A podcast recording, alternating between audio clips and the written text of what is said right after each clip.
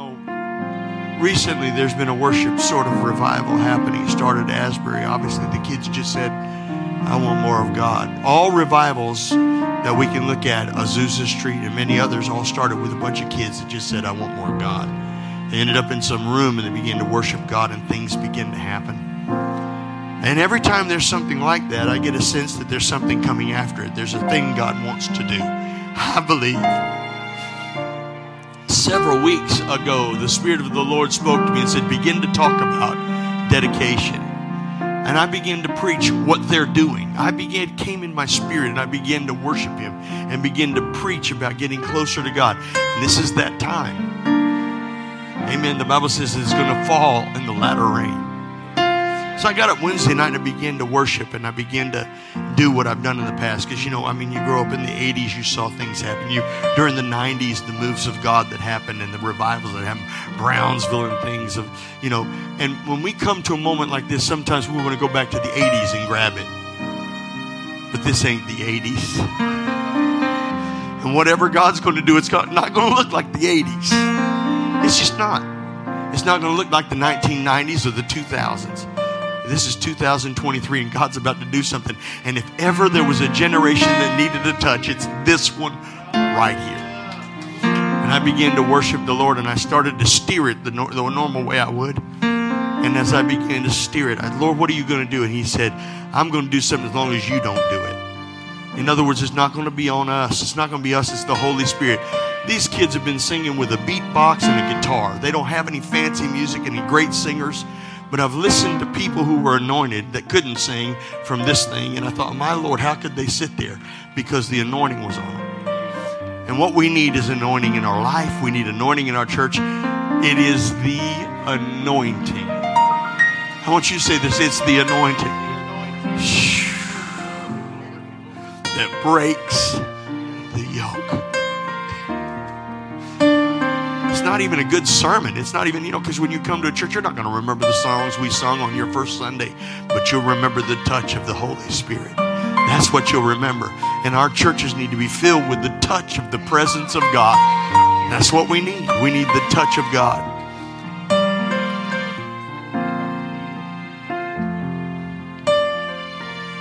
I love you, Jesus. I worship at just want to tell you.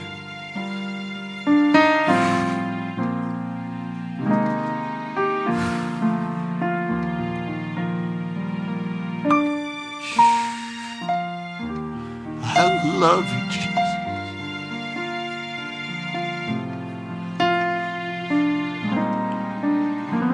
It's not about me, it's not about it's about you And I love you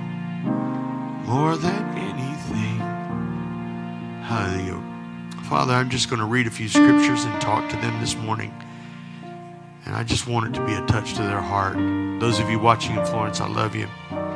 Amen. We're going to have a good time in the second service, I warn you. Amen. Hallelujah. Thank you, Jesus. Thank you. Amen there are a few things I wanted to talk about. Two of them were music and singing. What, what is it that we're seeing? What is it that God wants to do? They're not going to be able to keep going at Asbury. I mean, they got to have classes. Those people have paid 30, 40, 50, 60,000 dollars to go to school. And they're there to get an education that helps them in the natural world. That's why they paid that money. But God interrupts. How many know God can interrupt? Aren't you glad He interrupts? They'll be okay. It'll be all right. But if I was the president of the school, I'd do what that guy's done. I'd say, okay, we're going to have a revival, but we're also going to have the natural. How many of God takes and puts the supernatural on the natural and makes it supernatural? Aren't you glad we get supernatural? I want you to say, I have a supernatural life. That means you have the natural. That means you got to go and do what you do every day. You know what? If you don't mow your grass, it's going to grow too high and then you're going to look awful as a neighbor. Amen. You got to mow your grass. But you know, you can go out there with that mower and just start praying and seeking God and spending time with the Lord. It can be a Holy Ghost mow. put God in the middle of it. That's why I said, put me in the middle. Trust me with all your heart. Lean not to your own understanding. In all your ways, acknowledge me. I'll direct your path. And we need a life directed by God. There are things He wants to do for us. And you know something? I mean, you know, I, I have a family condition right now that's going to lead us to losing a family member. And, and, and I love all of y'all. I love you. Some of you are so beautiful and some of you are just so great and so wonderful and all that stuff. But at some point in your life, it's going to end. I don't care who you are, it's going to end. And no matter what you're going through, as bad as it is, God has better on the other side. And I thank God for that. But in saying that, I'm saying this that, that, that all that we have and all that we do, the single sole most important thing we do is serve God. If you don't understand that, if you miss the point that, okay, and, and, and we all make mistakes and all that stuff, but it's serving God that makes all the difference. And when you're laying there, I've sat by the bedsides of people, and as I've sat there and they looked over, it was a few minutes before they were gone or hours before they gone and said, I just wish I'd have done more for God. I just wish I'd have done more for the Lord. I know you've got to have nicer cars and nicer houses and have nicer lives. God's not wanting to take those things away from you. He said He'd give us all things that pertain to life and to godliness. God wants us to have the things we need, but He doesn't want us to have it without Him. That's why He said it this way if you seek first the kingdom of God and His righteousness, He'll add all this stuff to you. We don't have to seek after it, we just have to seek after Him. You know, when we sing in church, one of the things you need to know, and whether you have a good voice or not, it doesn't matter. You know, one of the things that was interesting, you know, there's all these people that have you of you watched any of this little bit of an ad, it's all over Facebook, TikTok, uh, you know, every kind of social media platform, this thing that's happened for hundreds of hours. They have been worshiping God in this chapel. Hundreds of hours. Nonstop worship in this chapel. They've repeated songs over and over and over again, which I would have already quit by now but of just watching God move and it's begin to touch other places. I'm not, I'm not, I, I don't have a judgment about revival. That's not our job. That's not our job to have judgments about things. Our job is to say, God, what do you have for us? What do you have for me? There's a great uh, story that my pastor would tell when he was younger in his church. There was a great deacon. They were called in. A lady had heard a, had a vision from the Lord or had something happen. An angel had come and visited her in her house. And when, when, when this happened to her, she had this vision. She came back to the church to tell them she had had an experience. When they got in the room, they were all discussing this experience, and all the pastors would sit around, and all the, all the leaders of the church sat around and discussing it. And one after one, it was like, why did she, and how come she, and what, and they were judging this thing. And finally, this man had not said anything. The pastor finally looked at him and said, Listen, I haven't heard anything from you. Why don't you make a comment and tell us what you're thinking? He said, Well, I'm not so curt, concerned that she's seen an angel. I wonder why we haven't. And I think that's a better that's a better attitude to have towards God. What do you want for this generation? How can our churches be filled? Not with religion. How many of you know religion doesn't change anybody? Many of us have sat in religious churches for years and years. I did. My, my mom and dad were the pastors and they loved the Lord and taught the word. But I, I, I, there was a moment when that changed for me and became more relationship than it did religion. How many know we need relationship? Come on, somebody. We need a relationship with Jesus. He's not somebody at a distance. He's somebody that lives in our heart and we need relationship. Do you know that singing is not an option for the church? Did you know that? So it's not about whether you can sing or not. You may say, well, the only place I sing is in my shower where nobody can hear me. Well, that's good, but God said it's an, it is not an option. In other words, he said it was a command. Listen to this from Colossians 3:16. Let the word of Christ dwell in you richly, teaching and admonishing one another in all wisdom, singing psalms, hymns, and spiritual songs with all thanksgiving in your heart to God. Singing, worshiping God. Every believer ought to have a song. Come on, every believer ought to have a song. There ought to be something that comes up out of your spirit. You ought to have a song and worship that comes out of you. And you ought to be, you know, singing for joy and singing to get joy. Whether you have joy or not, singing is a good a way to get joy. Somebody ought to say amen. You know, and so it says singing psalms and hymns and spiritual songs with all thanksgiving in your hearts to God. Listen to Ephesians 5 18 and 19. It says, Don't get drunk with wine where is a debauchery, but be filled with the Spirit, addressing one another in psalms. Isn't this interesting?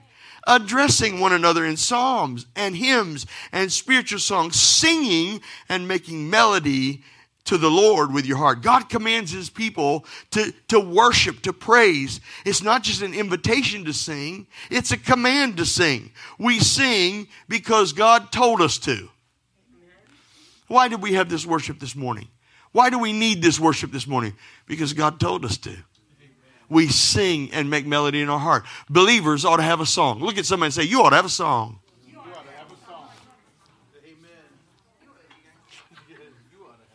Well, I don't sing. Yes, you do because God said you do. You do. And when you come, you know, I've, I've watched this revival, and, you know, these people are having their cameras or whatever, and you're watching, and the guy that's got the camera that's standing there worshiping with everybody can't sing worth nothing. So you're listening to him, and he's terrible, but it still sounds great. I don't even know how to explain it. So we sing to the Lord.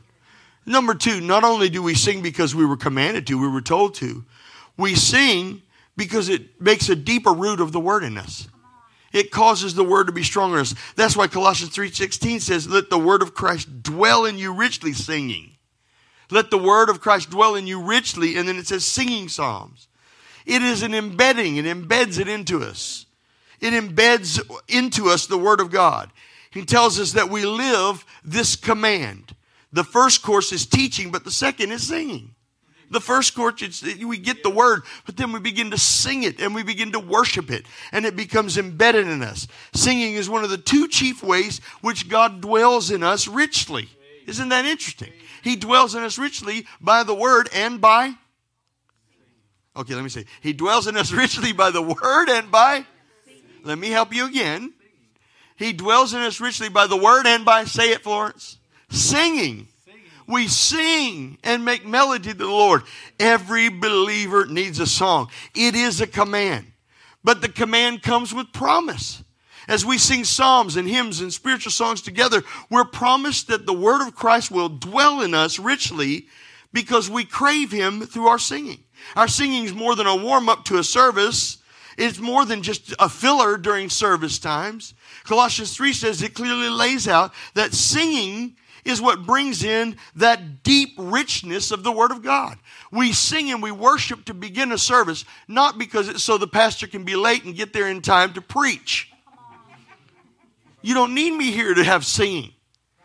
You, you know, I mean, I'm glad I'm coming because I want to sing with you. I want to worship God. I want to be closer to the Lord. And there's something about it. You know, if you think about the times in your life, maybe some of you went to concerts. You know, you can remember places you've been and you saw concerts, whether it was worldly or Christian. You know, some of you, who, be real honest, who's gone to a worldly concert? You know, good, good country concert or you can remember it. Do you know why you can remember it? Why the memory exists? Because the music embedded the memory. That's the reality. I mean, it's not that the guy jumped off the stage or held a guitar. Amen. It was that he was singing while he was jumping off the stage and playing the guitar. It's something about worship. And I want to tell you something. When we come, you ought to put on your best singing voice. Whether it's good or bad, we'll just drown you out. Amen. When we get drums and guitars, and by the way, they're, they're coming over here for the, uh, to work with the singers. Miss Ramona is coming over, and I want to make sure everybody's prepared for that. It's in the bulletin. There's knowledge of that. We need singers here. Amen. It's time to get some singers singing while we play and some other musicians. And, and so there'll be people, of course, that help out from Florence. If you're from Florence, we need to get singers singing. How many know it makes a difference? Because singing is a command. I want you to get this. Singing is a command. Now they get mad at me in Florence when I say this. Now y'all have been over there, and so you, you some of you have seen what we've done and what we're going to do here. Amen. Hopefully the vision catches. But uh, I always say this, and they say, please don't say this. Pastor, don't say it anymore. Listen, worship doesn't require you to have a great voice. We're not looking for great voices. We're looking for great praisers and great worshipers. That's what we're looking for. And so I'm going to leave off some of it, Miss Ramona. I won't say the rest of it, but I'm saying we're looking for great praisers and great worshipers. Somebody say amen. amen. And that's not necessarily great singers. Amen. I love this. A great man of God wrote it this way. He said that church and singing is what we call take home theology. Say that take home theology. because the best songs we sing together serve as a memorial. It, it's like a three minute memorial of what we learned in Scripture. And we could say something like maybe a song like Christ in Christ alone. And in that is a memorization, a formal place to store how great Jesus is. And it is through Jesus that we got saved. So songs memorialize what you did today. It, it, it, places, that's why when you leave here, you ought to be singing and making melody in your heart. Stamp, sta- uh, stamp and staple this to your spirit. Staple it to make a difference. And don't just come here and think, well, we'll do the three, the, the 30. We do about 20 to 25, sometimes more of just praise and worship. That's kind of the idea, you know, 20, 20, 20, 20 minutes of worship, 20 minutes of something. And we try and do those things. But, you know, it's more important that we stamp God in us. Every believer needs a song. Amen. Get in your car and sing. Get in your car and put on music and sing with the music. Somebody say amen. amen. Listen, that's the way I do it. I just put somebody that actually can sing, sing, and then I sing with them, and it always sounds good. That's how I do it. You may not have done this. Maybe you've never done this. Maybe you never understood. Maybe nobody ever explained to you why we have a song service. It's the preparation place. It's the place that, that, that, that opens us up to the embedding of the Word, to the embedding of the Spirit. Most of the times we've been touched by God, it's been in the course of some song service. Think of the truth. Isn't it the truth when you thought, oh my Lord, I got in there and we began to worship and it was like God came down out of heaven because he does. The Bible says he inhabits the praises of his people. He comes to the place where we worship. He comes to the place where we sing. He comes to the place where we gather and give him glory and honor him and praise him. I need to keep going. Amen. When you sing, you build other people up. That's what number three. When you sing, you build other people up. Ephesians 5:19, addressing one another in psalms, hymns, and our address in this room has to include psalms, hymns, and spiritual songs. It builds us up. You need worship because it builds us up and it builds others up. We see the same thing in Colossians. Listen to this Colossians 3 13 through 16. He says, forbearing one another, forgiving one another if any man has a quarrel against any, even as Christ forgave you, you do it. And above all these things, put on charity or love, which is the bond of perfectness. And let the peace of God rule your hearts, to which also you are called in one body to be thankful. This is Colossians 3 13 through 16. I'm at verse 16. Let the word of Christ dwell in you richly, teaching and admonishing one another. And how did he say to do it? In psalms can you see it? I mean, he gathers it all together and says, You can accomplish, this is what you have to accomplish. The exhortation of bearing one another, forgiving one another, putting on love, being at peace, and uniting the body of Christ, teaching God's word comes with psalms, hymns, and spiritual songs. They're not absent of what we do to accomplish the task.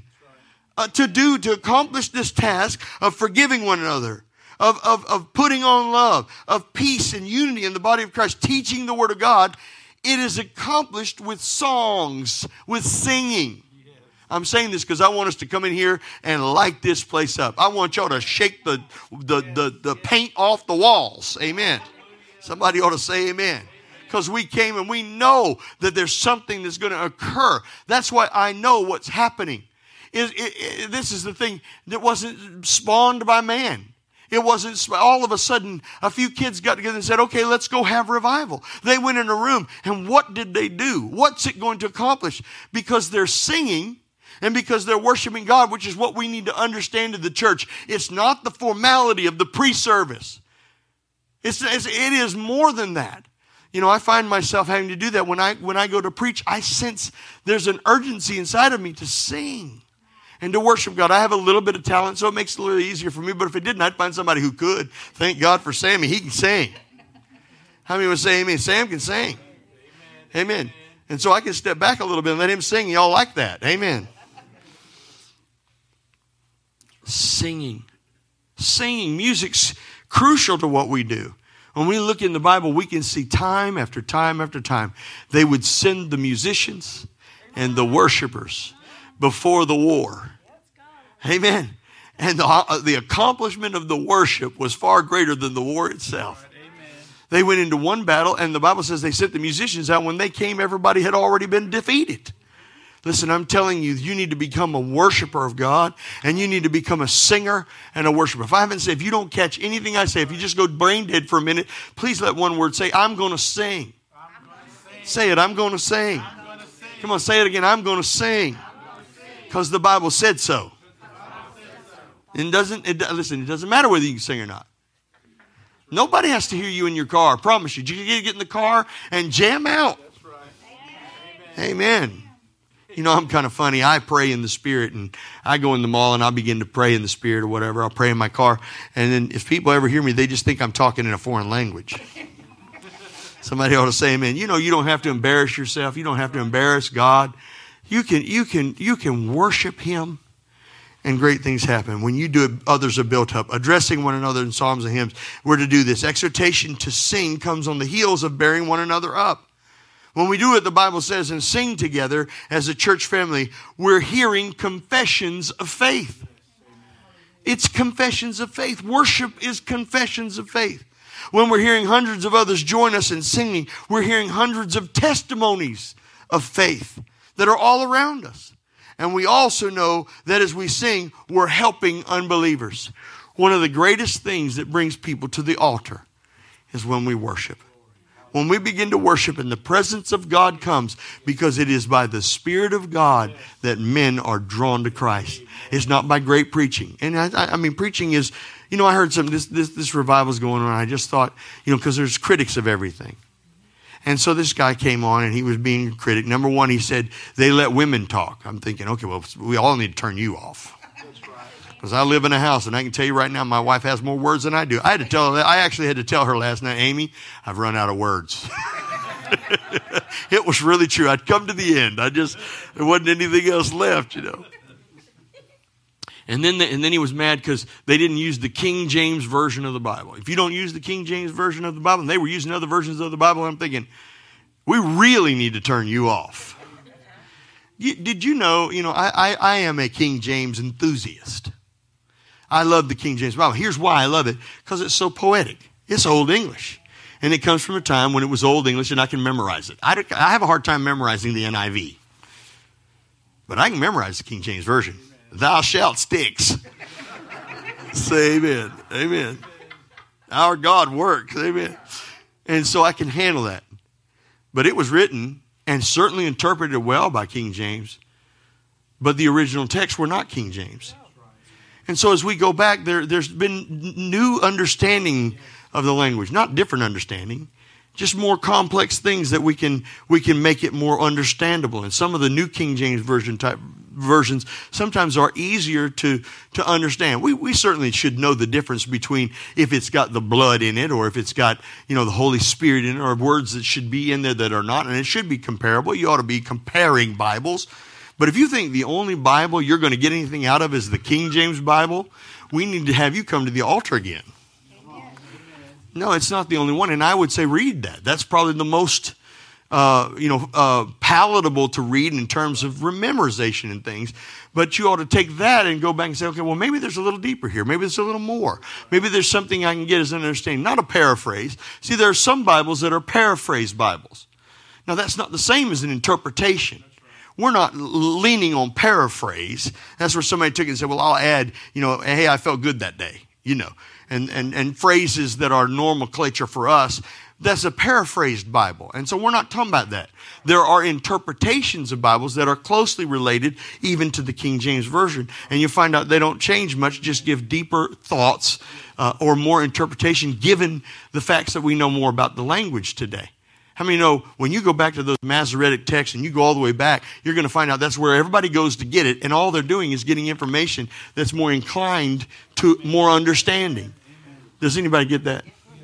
You know, when somebody comes to understand the English language, there are going to be some things we got to understand about this in the future if we're not here. That's right. Amen. Does anybody know what I'm talking about? Amen. It's like going back and learning Greek. But now imagine going further than that. So my point is this after listening to it complain about they didn't sing hymns, the Bible didn't say just to sing hymns. He said spiritual songs. He said hymns, making melody in your heart. There are songs that are in the believer. I love to worship and let the Holy Spirit speak through me when I worship. You ought to sing songs that are new. If all you could sing was a hymn, you're limited. But you ought to be able to sing psalms and sing things that are new from your spirit. Somebody say amen. amen. You're helping unbelievers. Psalms 104 35 says it this way. And I don't, I think I'm already over. Am I over? It says it this way Sing unto him a new psalm. Take all his wonderful works. Think of the impact on someone who doesn't know Christ to hear thousands of testimonies and thousands of confessions that we speak when we do this. Let me give you a couple more. Number five, we sing through spiritual or supernatural trials. When we go through things, we sing. Paul and Silas are the perfect example. The Bible says that when they were in Acts chapter 16, that they prayed and sang. I mean, if you don't need, if you don't hear, again, if you're just limited to what you can hear today, they prayed and. Come on, somebody, we need to sing. I get, I, uh, listen, believers, if you just stop singing, that's the devil stealing your victory. I believe that some of them get mad. Well, they didn't use me, they didn't like it, and they didn't hear what I had to say, and they treated, mistreated me, and they did me wrong on planning center, and I don't like what. They, and you've let the devil steal your ability for victory in your life, and you're limiting your your your process and what your God wants to do with you because you've been limited by the devil. He's stolen your ability to sing. He's taken away your moments of worship. He's taken away your ability to overcome because he's found a way to shut your mouth and turn it off so you no longer worship him and sing. You got to sing. Amen.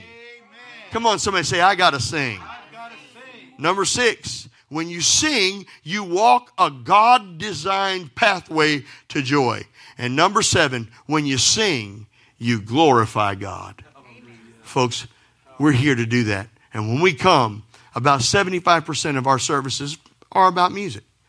We do music before it starts. We do music while it's going on. We do music after the offering. We do music at the end. And, and the preaching somewhere in there about 25%. That might surprise you, but if you go to any church that's doing the work of God, it somewhat feels the same way. It's about 75% music, and then a percentage is preaching because the music is what connects us to the preaching.